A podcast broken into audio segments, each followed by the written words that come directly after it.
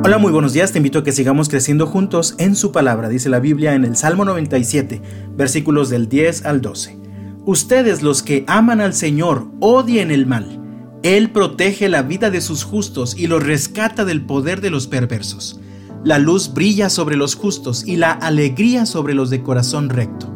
Que todos los justos se alegren en el Señor y alaben su santo nombre. La palabra de Dios nos deja muy en claro un principio. No puedes amar a Dios y amar al pecado al mismo tiempo. Dios es luz, Él es el santo, santo, santo, el Señor Todopoderoso. En Primero de Reyes capítulo 11 encontramos la lamentable historia del rey Salomón. El texto dice en los versículos 1 al 6. Ahora bien, el rey Salomón amó a muchas mujeres extranjeras. Además de la hija del faraón, se casó con mujeres de Moab, de Amón, de Edom, de Sidón y de los hititas. El Señor había instruido claramente a los israelitas cuando les dijo, no se casen con ellas porque les desviarán el corazón hacia sus dioses. Sin embargo, Salomón se empecinó en amarlas. En total tuvo 700 esposas de cuna real y 300 concubinas. En efecto, ellas apartaron su corazón del Señor. Cuando Salomón ya era anciano, ellas le desviaron el corazón para que rindiera culto a otros dioses en lugar de ser totalmente fiel al Señor su Dios como lo había sido su padre David.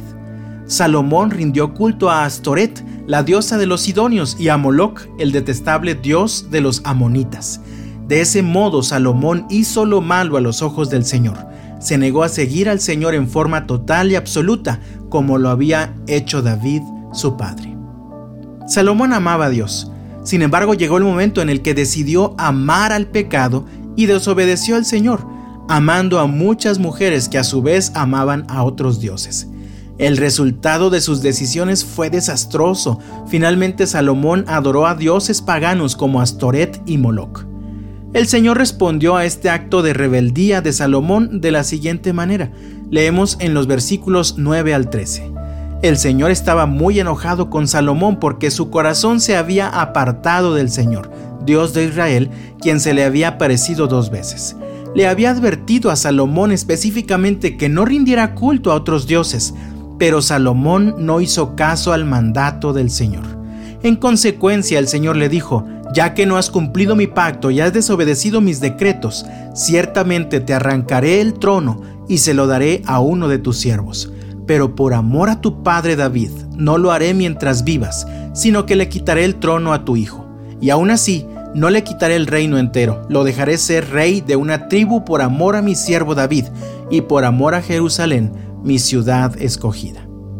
Hoy en día, también hay muchos que dicen amar a Dios, sin embargo la verdad es que aman al pecado. Y amados míos, esto no puede ser así. El apóstol Juan escribió en 1 de Juan capítulo 2 versículos 4 al 6. Si alguien afirma, yo conozco a Dios, pero no obedece los mandamientos de Dios, es un mentiroso y no vive en la verdad. Pero los que obedecen la palabra de Dios demuestran verdaderamente cuánto lo aman.